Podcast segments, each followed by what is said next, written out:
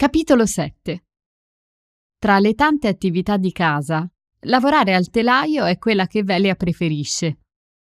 C'è qualcosa, in quei gesti meccanici e ripetitivi delle dita, che la rilassa molto. A volte ha l'assurda sensazione che ogni filo intrecciato sbrogli un pensiero confuso. Victor è appena rientrato, in anticipo sull'orario di cena. Mandi, Vilia. Velia ricambia il saluto, cercando di non perdere la concentrazione sul lavoro. Il suo sesto senso avverte distintamente lo sguardo del ragazzo posarsi sulla sua schiena e accarezzare la treccia dai riflessi dorati che oscilla delicatamente sul suo collo magro. Io sposa te, Vilia. Silenzio.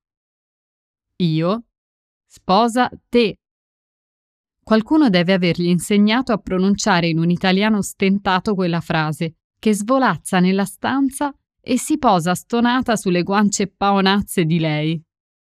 Velia neanche si volta a guardarlo. Una vampata di imbarazzo le attorciglia le viscere. Sposare. Lei. Una ragazzina di 13 anni. La cosa suona talmente assurda da risultare persino grottesca. Neanche per idea, risponde, simulando un tono sostenuto che non le si confà. Altre volte qualcosa dentro di lei le aveva suggerito che Victor potesse nutrire un certo interesse nei suoi confronti, ma il solo pensiero la faceva sobbalzare sulla sedia. Lo aveva allontanato come si scacciano le mosche, con un gesto rapido della mano. Eppure adesso, in quella stanza, sente che nell'affermazione di Victor c'è qualcosa di diverso, di stranamente profondo. Una parte di lei, ben sepolta sotto l'imbarazzo bambino, potrebbe dirsi lusingata da tante attenzioni. Di certo, però, quel buffo ragazzone rubicondo non è neanche lontanamente paragonabile al suo ideale di principe azzurro. Velia scaccia di nuovo il pensiero con la mano e lo fa in modo talmente plateale che al soldato non può sfuggire. 18, 19 anni. Un ragazzo goffo nel corpo di un adulto. Ecco, per un attimo a Velia sembra di annusare la bislacca proposta rimasta per aria tra quelle quattro pareti annerite dal fumo.